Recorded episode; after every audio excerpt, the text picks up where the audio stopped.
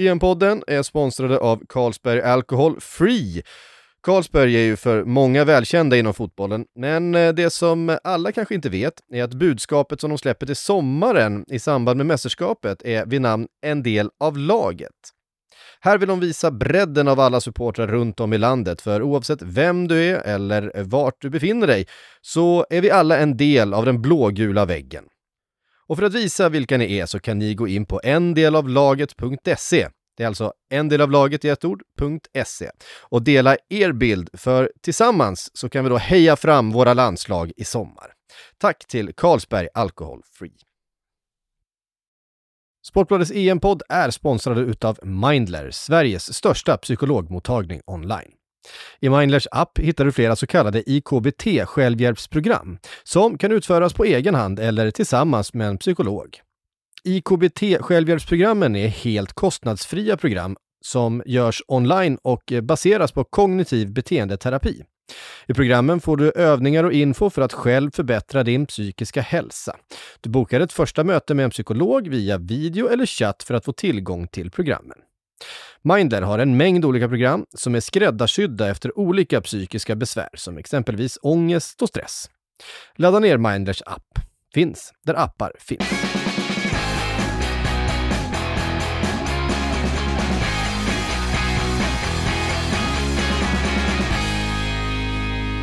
Sportbladets EM-podd. Välkomna ska ni vara hit. Patrik Syk heter jag. Eh, eh, Johanna Frändén finns med mig här i Göteborg. Eh, vi har följt det svenska landslaget under ett eh, eh tumultartat dygn. Om ni vill höra mer om hur våran tisdag var så kan ni gå tillbaka till ett avsnitt och lyssna på vår sammanfattning som vi spelade in sent igår kväll. om coronapositiva test och så vidare. Men idag så ska vi prata om Grupp F. Kanske är så att Grupp E nu har blivit dödens grupp. Förlåt. Det var...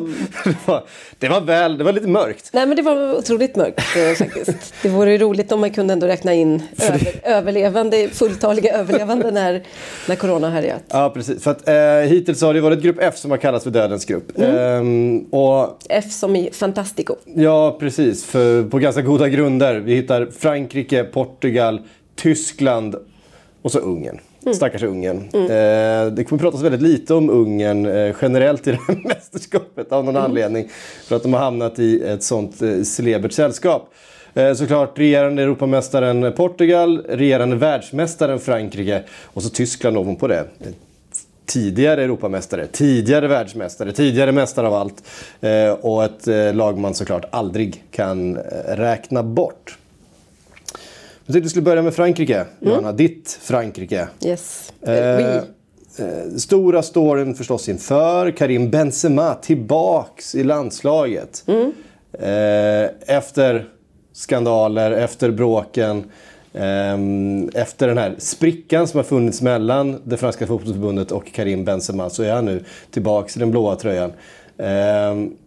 Ehm, inledde upp, eller avslutade uppladdningen här med att hoppa ut skadad eventuellt. Vi vet inte riktigt så mycket mer. Det, var, eh, det skedde igår. Um, ska säga, det är onsdag när vi spelar in det här. Uh, vi avvaktar väl besked, men han är inte avskriven från truppen och så. Vi hoppas ju fortfarande på, på eh, Karim Benzema i det här mästerskapet. Så låter det ju, precis. Och det var ju som du säger den stora nyheten givetvis i den här truppen. Och ett extremt stort överraskningsmoment. Jag tror att ingen hade förväntat sig detta och det var faktiskt inga som helst eh, rykten eller inget så eh, tisslande och tasslande om detta förrän dagen då truppen skulle presenteras. Eh, så att det här är ju ett enormt säker, eller hemlighets ehm, Eh, maskineri av eh, huvudpersonerna. Man kan ju tänka sig att många i landslaget visste om det. Eh, Benzema själv, Deschamps och folk runt omkring. Men de hade lyckats hemlighålla det nästan. Man stupade lite på mållinjen där. För på dagen då för presentationen som är en stor grej i Frankrike. Det är klockan åtta nyheterna och, och det kommenteras i direktsändning och sådär. Då hade det kommit ut. Men fram till dess då har de här mötena då mellan Deschamps och Karim Benzema skötts otroligt diskret. Så lite chapeau får vi ge dem till det då. Tyckte jag var imponerande. Sånt här brukar läcka ut snabbt som tusan. Verkligen. Och han eh, blir ju verkligen en cherry on the cake. Eh, säger man. Grädden på moset i ett redan stjärnspäckat lag. Ja, han, han kliver in då i ett anfall tillsammans med Mbappé och Griezmann. Så att Det är ju det är ingen dålig uppsättning de har, och har såklart. Coman och Giroud och så vidare på bänken utanför. Så att det är verkligen en, eh, ett överflöd. Eh, det är ett överflöd på i stort sett alla positioner eh, i det här laget. Ja, det kan man nog säga. Jag tycker en talande bild är att man oroar sig lite för mittbacksbesättningen. Och då har man ändå Rafael Varan och eh, Clément Longley mm. eh, förmodligen Ja, Presnell Kimpembe, förlåt mig. Mm. Ja, då, man, har, man har de tre att välja på och det är inga dussinlirare men där tycker Frankrike att man har lite svaga säsonger bakom sig och möjligtvis lite slutkörda spelare och så. så att, ja, det, det är en... Det, kan, det är svårt att komma på när ett landslag hade den här otroliga eh, bredden och toppen senast. Eh, vi vet ju, vi är vana vid att spanska landslag kan utgöras av eh, hälften Real Madrid, hälften Barcelona-spelare och då går det lite av sig självt för de spelar bra ihop. Men här är det ju verkligen, du har någon från Real Madrid, någon från PSG, eh, ett gäng från Bayern München och så vidare och så vidare. Premier League-stjärnor som N'Golo Kanté och så vidare. Så att det, det vattnas i munnen bara man tänker på det nästan. Mm. Eh, EM-finalist senast mot Portugal. Eh, guldmedaljörer i VM för tre år sedan. Det gör ju att man börjar känna att någon gång tar det ju slut. Någon gång tar det ju stopp för, ja. för det här gänget. Eh, och Frankrike har det ju i sig. Ja, verkligen. Att, att, att fucka upp. Att, att crash and burn liksom.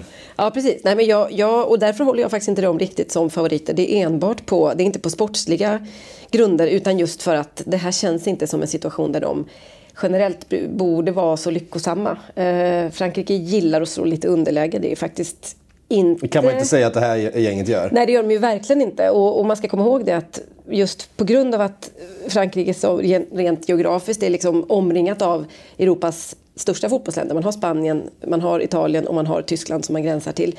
Och Frankrike har länge haft lite komplex för detta och det, det finns med i självbilden. Så att det, det, det finns eh, liksom goda skäl att och var försiktig med att utnämna de här till stora favoriter. Eh, trots VM-guldet senast så är man inte eh, övertygad om sin egen förmåga faktiskt. Mm. Kylian Mbappé, 19 då i VM eh, när han tog guldet tillsammans med Frankrike för tre år sedan. Jag tror faktiskt inte han hade fyllt än, för är han inte född dessutom i december. Så att, ja, det är mycket möjligt. Mm. Ehm, en teen var han i alla fall. Han var ett teen och han har nu haft tre stycken väldigt starka säsonger sen dess. Har ju vuxit ut till den här världsstjärnan verkligen. Som han på något sätt kanske blev i den VM-turneringen. Jag minns han, han sprintade ifrån några backar och det började pratas om eh, eh, 100 meters eh, rekord och ja, så vidare. Det, var, det, blev en otrolig hype just runt eh, Kylian Mbappé som det mm. visserligen hade varit under säsongen innan då. Men eh, sen dess har han ju blommat ut till det här lagets viktigast spelare, största stjärna. Karim Benzema eller ej. Mm, absolut. Jag ska korrigera mig själv. Det var ju så att han eh, fyllde ju 20 senare det året. För det var, de gjorde en rolig genomgång, eh, Le Parisien tror jag det var, eh, hur, var alla hade befunnit sig när Frankrike tog det förra VM-guldet då.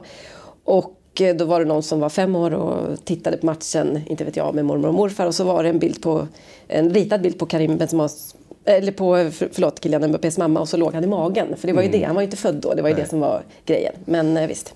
Eh, nej, det, det, är, han är den stora stjärnan och eh, har haft en, en, en, helt skaplig säsong får man ju säga med PSG. Eh, så att det var, och, och, fått lite faktiskt utväxling på, i år. Det var nog ett par lite torrare säsonger faktiskt efter VM-guldet. Men Mbappé har växt ikapp och han verkar också väldigt glad över att Karim Benzema är tillbaka. Det är väl rimligt att tro att Mbappé var en av de som blev kontaktad först när, när, när Deschamps ville sondera terrängen och se om, om det fanns opinion för Benzema. Och det, det verkar det ha gjort. Han la ju upp en bild snabbt på de två när de iförda landslagsstället då high-fivade varandra. Och och eh, vän av ordning insåg att de har ju aldrig spelat landslaget ihop. Så här har ju någon monterat eh, Benzemas huvud på någon annans kropp. Vems var det? Var det Olivier Giroud eventuellt? Men eh, visst, eh, jag tror att det, att det här kan vara också en ta lite tacksam avlastning för, eh, för eh, Mbappé och för Griezmann för den delen. Som, som ju haft en lite småsnål säsong i vanlig mm. ordning i, i Barcelona även om de släppte målskyttet under en period här i, i våras. Precis, och sen eh, centralt N'Golo Kanté. Eh, mångas favorit ändå. Han mm. har ju kanske mest, ja, framförallt för att han är en fantastisk fotbollsspelare eh, som eh, sticker ut med eh, liksom en uppsättning egenskaper som ganska få har.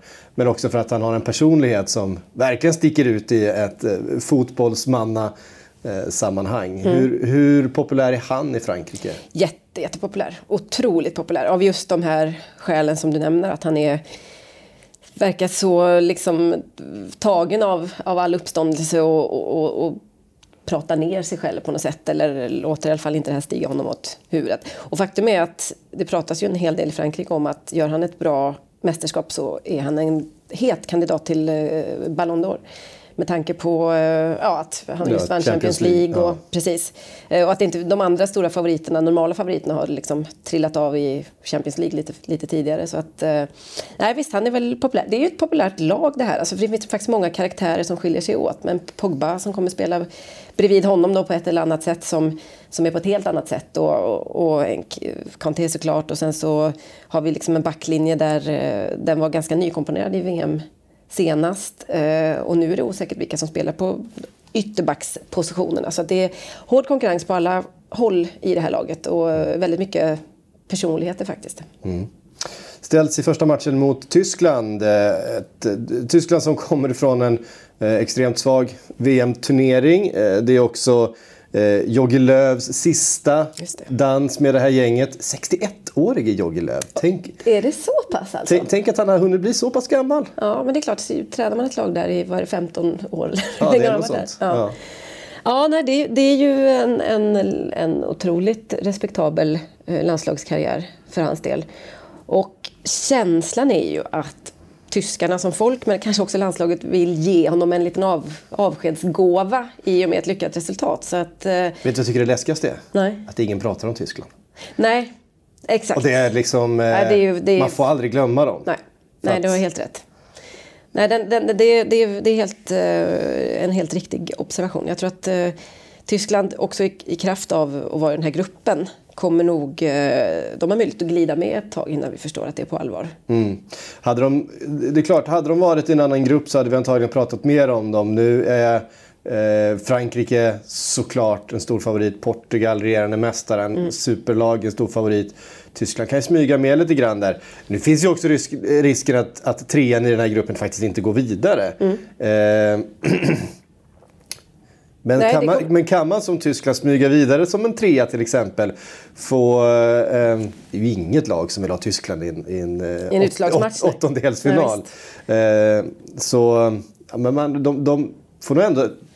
Man kan aldrig kalla Tyskland för en dark horse i en turnering. För de, är, de är fortfarande Tyskland. Ja. Men det, det, är nästan den känslan man har lite grann med tanke på hur mycket vi pratar om några andra lag. Men det var ju också så, alltså utträ, utträdet senast ur eh, VM när man spelade Sveriges grupp var ju också så grandiost på något sätt. Eller det blev ju verkligen spektakulärt. Ingen hade väl kommit ihåg om de hade åkt ut i en kvartsfinal kanske. Men just att de kom, kom de sist i Sveriges grupp dessutom. Ja, de ja, gjorde det till slut. Just det, precis. Mm. Så att, eh, nej, där finns ju verkligen någonting att repa. Och det, sen har det ju varit mycket kontroverser sen dess. Och ett gäng har kastats ut, någon har fått komma tillbaks. Mm. Eh, Mats Hummels är tillbaks igen ja, i laget. Precis ja. och så. Så att eh, de har ju vädrat ut. Jag minns en, en, en, en kompis som bor i Tyskland sa att det var ju i en månad efter uttåget så var det först, liksom förständighet fortfarande nästan. Det var ju som att Tyskland kunde inte ta in hur detta hade hänt.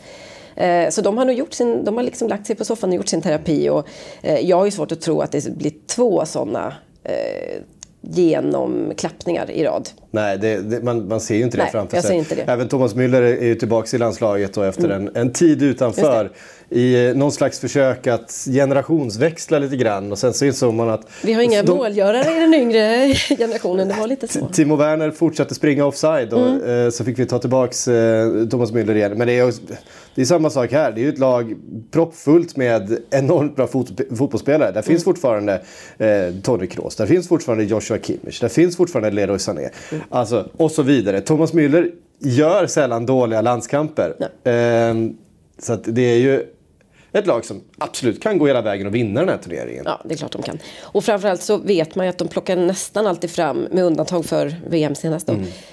den här eh, bisarra liksom, mästerskapsskölden på något sätt. Eh, och Tyskland är ju lite Frankrikes antites där faktiskt. Som vi ser att Frankrike har kryllat av talang men saknat självförtroende och jag är inte säker på att det har förändrats så mycket efter, efter VM-guldet senast. Så går ju Tyskland in i alla mästerskap med eh, insikten eller med inställningen att vi kom, att vinner vi inte här så är det ett misslyckande. Eller det, utgångsläget är att vi måste vinna och det är vår plikt att vinna. Och, eh, och jag tänkte mycket på det inför eh, förra Champions League-finalen, om vi får gå in på lite detaljer här, när, när eh, PSG ställdes mot Bayern München. Och många fransmän blev fortfarande lite chockade över hur självsäkra de var på, på den tyska sidan inför den matchen. Kan man, hur kan man prata på det sättet? Och inte det, de saknar respekt för motståndaren och så. Men det, det är ju det tyska liksom, eh, undantaget på något sätt. Man, man säger det är klart vi vinner den här matchen. Alltså, det skulle förvåna mig mycket om vi inte vann VM. Så ser man på det i Tyskland och, och jag tror att i, i ett mästerskap där det är eh, så få matcher och så mycket som hänger på liksom, detaljer och marginaler så är det en, en otroligt viktig komponent. Mm. Och den där öppningsmatchen mot Frankrike i Tyskland mm.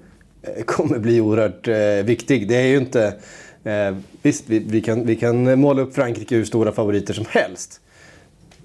Men man ska fortfarande ha en, en EM-premiär i Tyskland mot Tyskland. Ja. Som, ska, som ska tas igenom. Just det. det, det finns, eh, på Allians Arena är det ju dessutom. På Allians Arena. Mm. Det finns eh, lägre berg att klättra. Ja.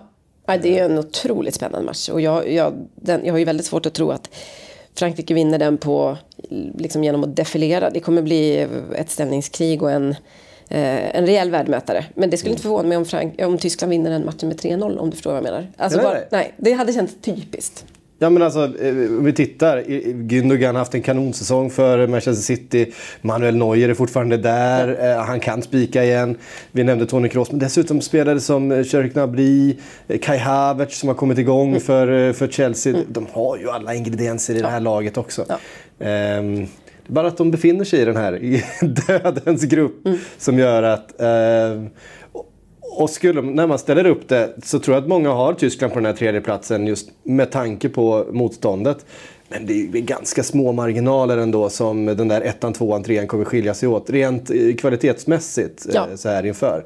Alltså Portugal vet man ju också på något sätt, om vi ska glida in lite på dem, att det finns, det är en fantastisk generation. Faktum var att de vann EM senast, nu har det ju gått fem år sedan dess då, mm. med ett lag och ett spel som inte var så särskilt övertygande. Det var ganska defensivt. Det var Eder avgjorde EM-finalen. Vem kommer ihåg honom? Vars, vilken, vilken klubbadress och så vidare. Så att, jag menar, det, var ju, det var ju ett, eh, en kollektiv jätteinsats men det var inte något skönspel på något sätt. Och eh, sen så har Portugal visat, inte minst mot, mot Sverige i, i Nations League, att nu är man ju på en helt annan nivå. Men det betyder inte att Portugal är ett mästerskapslag på samma sätt som Tyskland. Så eh, jag vet inte om jag tycker att de är favoriter för Tyskland. Just sett till omständigheterna och historiken och hur man brukar gå in i, den här typen av uh, turneringar. Mm. Vi uh, ska prata mer om Portugal. Vi ska prata lite om Ungern också. Vi måste mm. prata lite Ungern ja, också. Men... Pratar du om Ungern så nickar jag. Men först så tar vi några ord ifrån våra sponsorer. Sportbladets EM-podd är såklart sponsrad utav Unibet och för att eh, ta hand om det här med eh, de riktigt fräna spelen så har vi med Steven Lee Holmdahl från Sportbladet Spel ska jag säga. Välkommen Steven Lee! Tack och bock! Eh, vad har du då hittat för mustiga spel åt oss den här veckan? Oj, ja, det, alltså, det var nästan så att det skulle ta slut på spel här. Jag får, får gräva på djupet. Men Eh, vi kan väl börja då i Sveriges eh, premiär mot Spanien så har jag lyft fram en wingcast-variant där jag spelar att Pau Torres gör mål för Spanien och att matchen slutar oavgjort och vi får 51 mm. gånger pengen. Oj! Eh, det är väl lite sådär att eh, jag tycker att Spanien är lite överskattat. Man vet inte riktigt var de, var de står någonstans. Eh, Sverige har jag tror de har ganska bra möjligheter att överraska, men de kan få svårt att stå emot Pau Torres på fasta situationer. Ruggigt stark på huvudet. Mm. Uh, kryss där tar vi gärna. Har du något mer? Uh, då hoppar vi över till, vi kör ett litet specialspel i Ungern mot Portugal. Uh, där Portugal, de ser ju det där som en måste-match med tanke på att det väntar sen då Frankrike och eh, Tyskland. Eh, men det går inte bara att sätta ut skorna mot Ungern för att eh, där finns det faktiskt lite kapacitet, kapacitet och de får spela inför hemmafans dessutom. Eh, så jag har spelat där. Eh, det blir som en liten specialvariant där man får leta lite på Unibet. Men det är Adam Shalai och Cristiano Ronaldo gör mål. Och sen ska det kombineras med Attila Shalai och Ruben Diaz så att de får gula kort båda två. Och där är ett slutoddset på 76 gånger pengarna. Det blir en liten tv-peng sådär bara för att höja spänningen lite. Men jag tycker inte att det är helt omöjligt när det är båda lagens straffskyttar är framme och båda lagens eh, försvarsgeneraler som båda vill trycka till lite i premiären kan det nog bli lite gula kort där också. Ja, härligt. Och alla de här spelen hittar ni såklart på unibet.se. Och glöm inte att du måste vara 18 år för att spela. Och är det så att eh, du eller någon i din närhet spelar lite för mycket, gå in och kolla på spelpaus.se för att eh, pausa ditt spelande. Och besök stödlinjen.se för att läsa mer om spelberoende. Ja, vi var inne och tassade lite på eh, Portugal här precis före eh, reklamuppehållet. Ett Portugal som är regerande mästare har om något faktiskt eh, förbättrat sitt landslag mm. sen det EM-guldet. Det har de verkligen gjort. Spelare som Bruno Fernandes kommit med eh, enormt självförtroende och en jättesäsong för Manchester United i ryggen. Eh, Diogo Jota har tagit klivet från Wolverhampton till Liverpool och dessutom blommat ut i landslaget. Gör ju mål stort sett hela tiden mm. eh, i den där tröjan. Ruben Diaz som eh, var kanske hela Europas bästa mittback eh, för Manchester City mm. under den här säsongen. Det.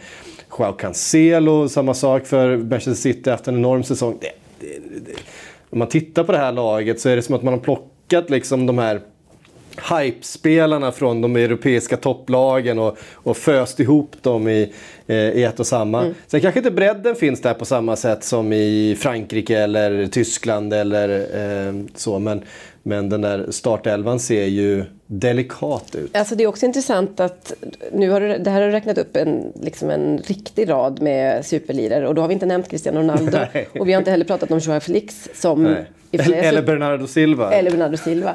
Men om man tittar på, på anfallet där i Portugal, det vet vi sedan sen tidigare generationer att man haft svårt att hitta strikers och, och målskyttar och sånt där. Det har ju varit eh, mycket mer status att vara en, en eh, kreativ mittfältare än någonting annat i Portugal. Men det spöket har de ju jagat ut nu på något sätt. Även om de kanske inte har en klockren nummer nio av Lewandowski eller Benzema-karaktär här. Så har de ju verkligen ett gäng eh, målskyttar. Och mm. ja, nej, men det här är väl den starkaste portugisiska upplagan som på säkert, nu sticker jag ut hakan, säger 20 år. Men jag kan inte tänka mig att de har haft så här mycket bra, ja, för att inte säga någonsin. ja, alltså, ja. man är ju nästan där. Det är klart att ja. med Jag tänker på Figo, Deco, Figo Deco-gänget. Ja. Absolut, men det här känns Nuno nästan... Gomez såklart. ja.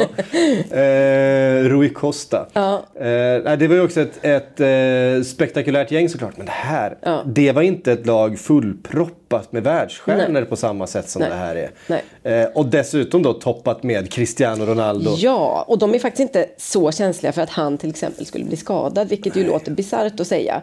Men det, det, så är det ju om du tittar. Det finns, eh... Vilket ger ju honom en annan frihet jämfört med vad han haft mm. tidigare i Portugal. Vi minns när han, när han haltade av där och det vart... Finalen där ja. Ja precis mm. och man kände att nej, nej mm. nu händer det. Sen mm. lyckades de liksom kravla sig över linjen där, mm. utan honom. Men det var, då kändes det som att de tog Eh, det där, att de vann den här finalen trots verkligen, alltså med det stora trots mm. att Cristiano gick ut. Mm. Och att det var liksom nästan hela, hela hjälteinsatsen, att de mm. lyckades utan honom plan.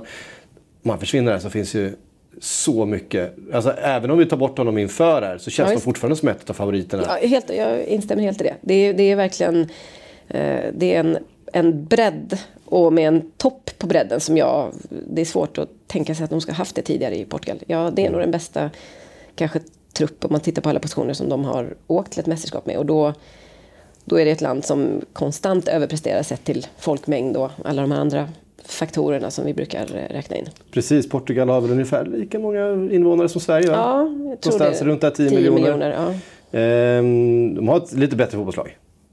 Ja, de har eh, funderar på om vilka svenskar som hade gått in i Portugals landslag. Lindelöf kanske, han kanske hade gått Bredvid in som någon Pepe. slags...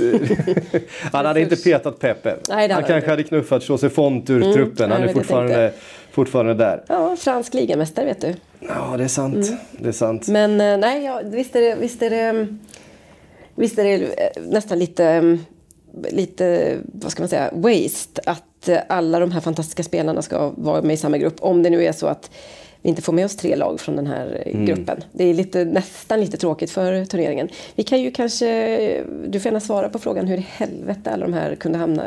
Vad är det sidningen som gör att de kunde komma i samma grupp? För det är frågan hela Europa ställer sig.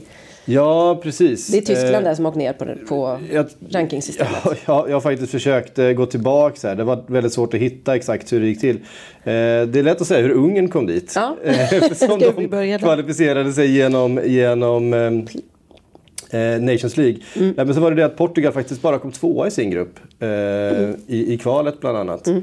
Ehm, som gjorde att rankingpoängen blev sådana att de hamnade i olika eh, sidningsgrupper.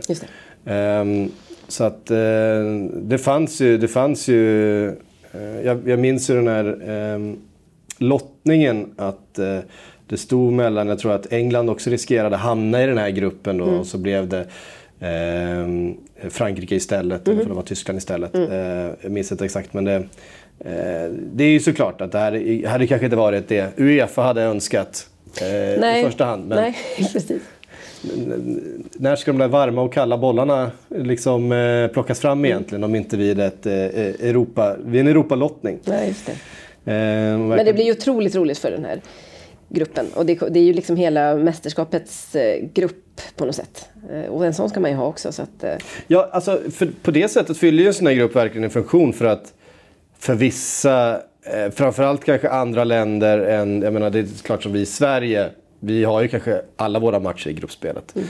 Eh, men frågar en italienare så kanske han vaknar till när gruppspelet är över och det är mm. dags för finalerna eller en, eller en engelsman eller så vidare. Då finns ju faktiskt för de här lagen eh, väldigt mycket som står på spel redan i, i gruppspelet. För, mm. för ett Frankrike kanske inte hade varit så mycket om det hade varit Sverige och Finland och eh, vad vet jag? Ungern. Ungern. Nej. Nej, så är det ju. Det är ju. Eh, alla de här får ju nog ställa sig in på att de tuffaste motståndarna kommer i gruppspelet. Sen det, blir det nog en lite lugnare resa om man tar sig ur det. Och det gäller ju även spelarna. Vi har ju sett en del av de här bästa lagen lite ställa ut skorna i början mot, mm.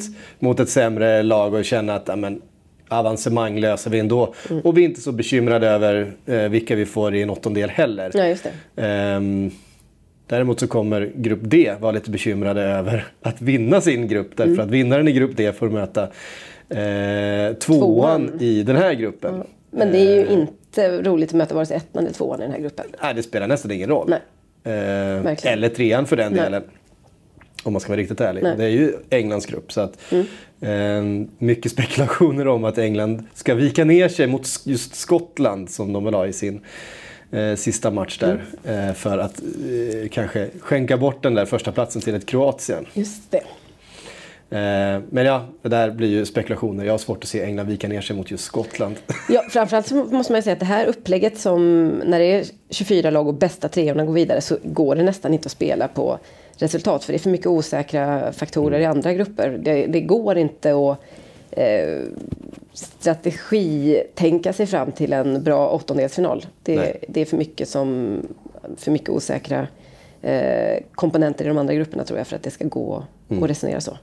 Och rätt som det är så skräller Ungern sig fram till en andra plats och då är det inte så fel kanske att ha vunnit eh, den där grupp D i slutändan. För, eh, Ungern har faktiskt haft eh, en väldigt bra uppladdning inför det här mästerskapet. Mm. Har, har uh, gått väldigt bra i VM-kvalet som, ja. har, som har inletts och har sett ganska starka ut. Det är ett lag såklart som inte har en massa stjärnor. Där finns en uh, Peter Gulaschi och uh, Willy Orban från RB Leipzig som ja, spelar på den högsta nivån. Mm. så att säga. Såklart inga stjärnor någon av dem.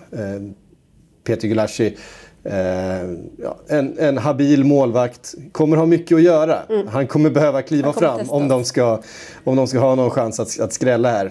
Framförallt så ska vi inte glömma då att eh, det finns två hemmalag i den här gruppen mm. och det är Tyskland då, som spelar i München och Ungern som har två av sina matcher i Budapest men den tredje får de alltså spela i Tyskland. Ja. Vilket vi slog fast var lite orättvist här på förhand.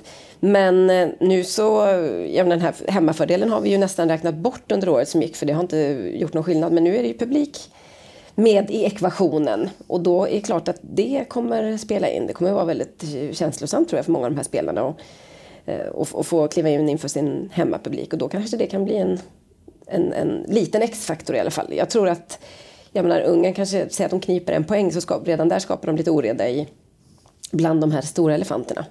Mm.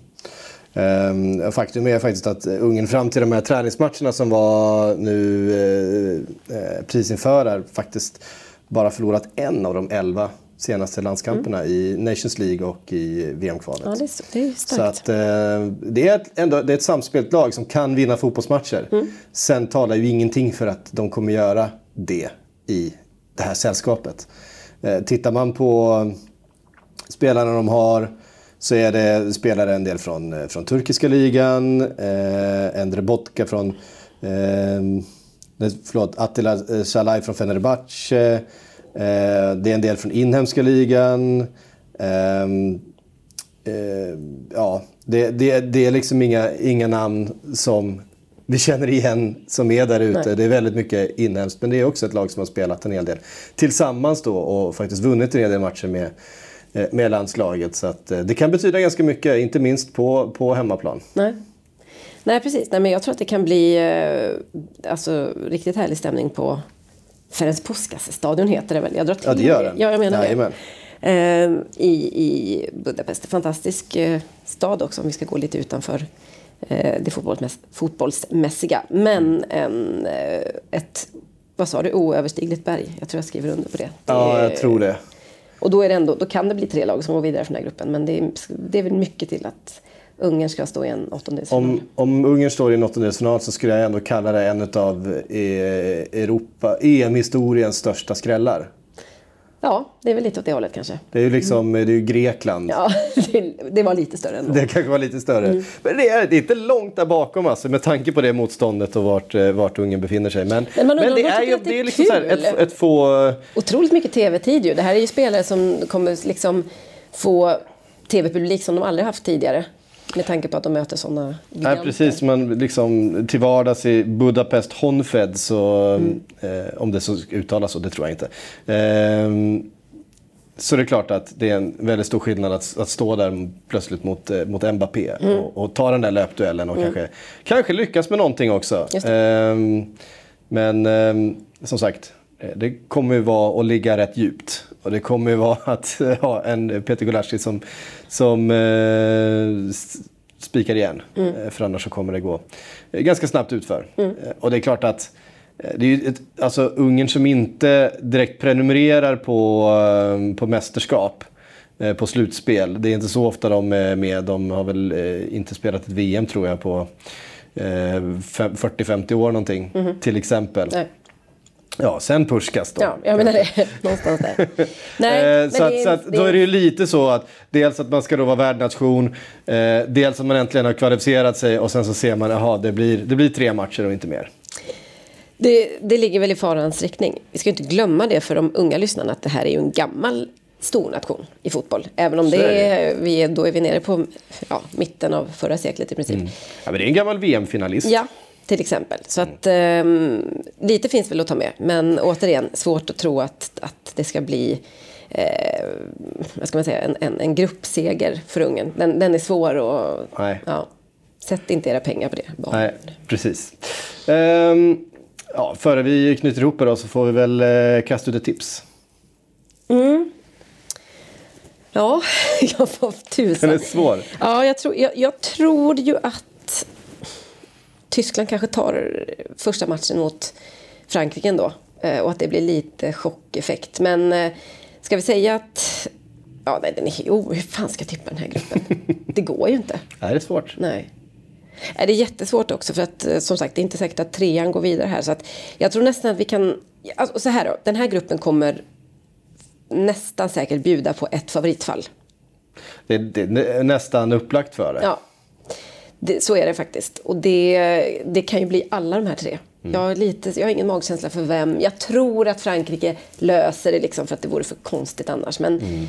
men jag kan inte säga rakt av att Portugal skulle vara, ha mer liksom fiaskostämpel på sig. Eller Tyskland egentligen. Vi pratade ju om det, det du tog upp det. Att mm. Tyskland som lite av en liksom, smygare här som inte någon riktigt pratar om. Pff, känns ju livsfarligt i, som utgångsläge för dem. Så att, eh... Ja men man ser ju också det framför sig att ja, men de får den här matchen med sig mot, mm. mot Frankrike. I München. Och, och, EM-febern liksom drar igång. Exakt. Mm. Eh, den tyska maskinen är ju mm. liksom den tröttaste eh, klyschan kanske av alla. Men den, den berättar ju ändå någonting. Ja. Eh, och om, maskin, om maskinen rullar igång. Mm. Eh, om Kimmich kommer igång i liksom så bra som han är. Mm. Thomas Müller löper in och petar in de där bollarna. Ja, Timo Werner kanske står onside vid, vid något tillfälle. Mm. Eh, då, då kan det ju bära precis hur långt som helst. Mm. Ja. Ehm, ja, jag, Nej, vad ska jag tippa då? Ja. Men jag, jag, vet faktiskt inte. Ja, men jag säger att eh, Tyskland och Frankrike går vidare. Portugal mm. faller lite oväntat. Mm. Jag tror inte det, men jag, du tvingar mig att säga jag något. Tvingar ju, alltså, ja, det, eh, jag tippar Ungern som fyra. Mm. Eh, det var, har vi gemensamt då. Sticker vi ut hakan lite där. Mm. Eh, och så... Ja, men jag, har, jag har en känsla för Tyskland. Ja. Eh, Jogi Löws sista mästerskap. Eh, ett lag med lite lägre förväntningar på sig än eh, normalt, tror jag. Kanske inte inhemskt, men eh, från många andra med tanke på resultatet senast. Så Tyskland vinner gruppen före Frankrike. Och Portugal trea. Mm. Portugal vidare som trea mm. och, går, och går och vinner hela turneringen sen. Ja, ja den är bra. Ja, det köper jag. Ja, det är eh, den svåraste gruppen. Ja, den är, såklart. Den är att, både svår att, att spela i och svår att tippa faktiskt. Mm. Hörru Johanna, tusen tack för att du var med idag. Pratade grupp F. Eh, Sportbladets EM-podd. Nu har vi gått igenom alla grupper. Mm. Eh, på söndag om ni lyssnar på det här före söndagen, det vet jag inte. Eh, är vi tillbaka och börjar summera de första matcherna. Eh, missa inte det. Sen så rullar det på under hela mästerskapets gång. Eh, det är bara att trycka på den där prenumerationsknappen. Det kommer komma... Eh, vi hoppas på fler intervjuer, vi hoppas på mer matchanalyser. Vi, eh, det kommer dyka upp lite sill i flödet också, eh, som ni vet. Så att det, det, är bara att på den där prenumerationsknappen och sen så luta er tillbaka så ska vi eh, skedmata er med fotbolls våra, våra intryck från fältet också såklart. Och självklart mm. massa intryck från fältet. Vi kommer ha eh, Johanna från, eh, från Frankrike, vi kommer ha Frida från Paris, vi kommer ha våra utsända eh, runt om i Europa. Eh, London, Frida. Ja, London och Frida. Ehm, och såklart alla andra som är ute och bevakar de olika landslagen och inte minst det svenska landslaget. Det blir kul! Ja, det blir kul. Det är, mm. det är lite VM, eller EM-feber nu faktiskt. Eh, ingen, i, inte så mycket van, riktig feber va? Nej, lite i det svenska och spanska laget då som. lite, lite riktig lite feber också. Men mest EM-feber. Ja. Mest EM-feber. Eh, tusen tack för att ni har lyssnat. Eh, EM-podden är snart tillbaka igen.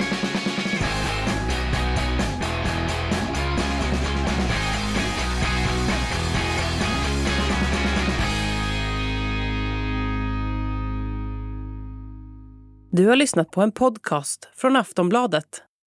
Ansvarig utgivare är Lena K Samuelsson.